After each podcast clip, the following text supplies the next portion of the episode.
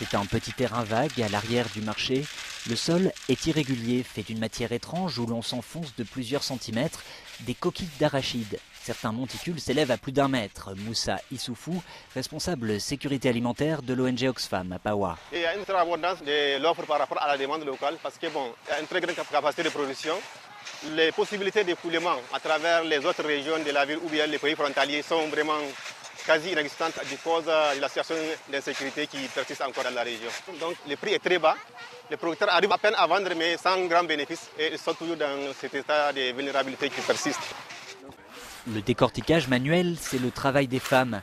Les vanneuses gagnent 250 CFA par sac, elles peuvent en replir jusqu'à 4 par jour et toucher donc un peu plus d'un dollar.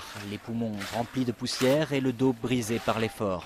Mawa Koulibaly, chef du programme alimentaire mondial à Pawa. L'Ouampende est le premier producteur d'arachide en Centrafrique.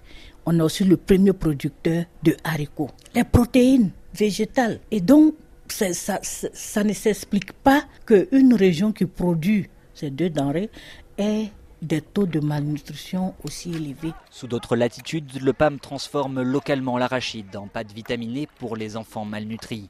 À Pawa, la transformation reste très archaïque. Chaque famille produit son huile à domicile et là encore, les femmes sont à la tâche. Moussa Issoufou. Donc ça, c'est l'étape de l'extraction proprement dite d'huile.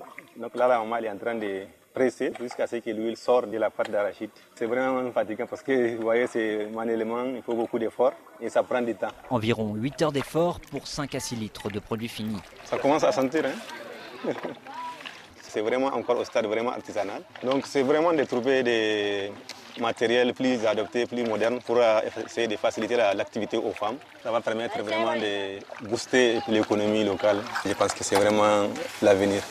Les résidus sont bien secs, on les roule en petits bâtonnets très nutritifs, à grignoter pour quelques francs sur le bord de la route. Carole Valade, de retour de Pawa, RFI.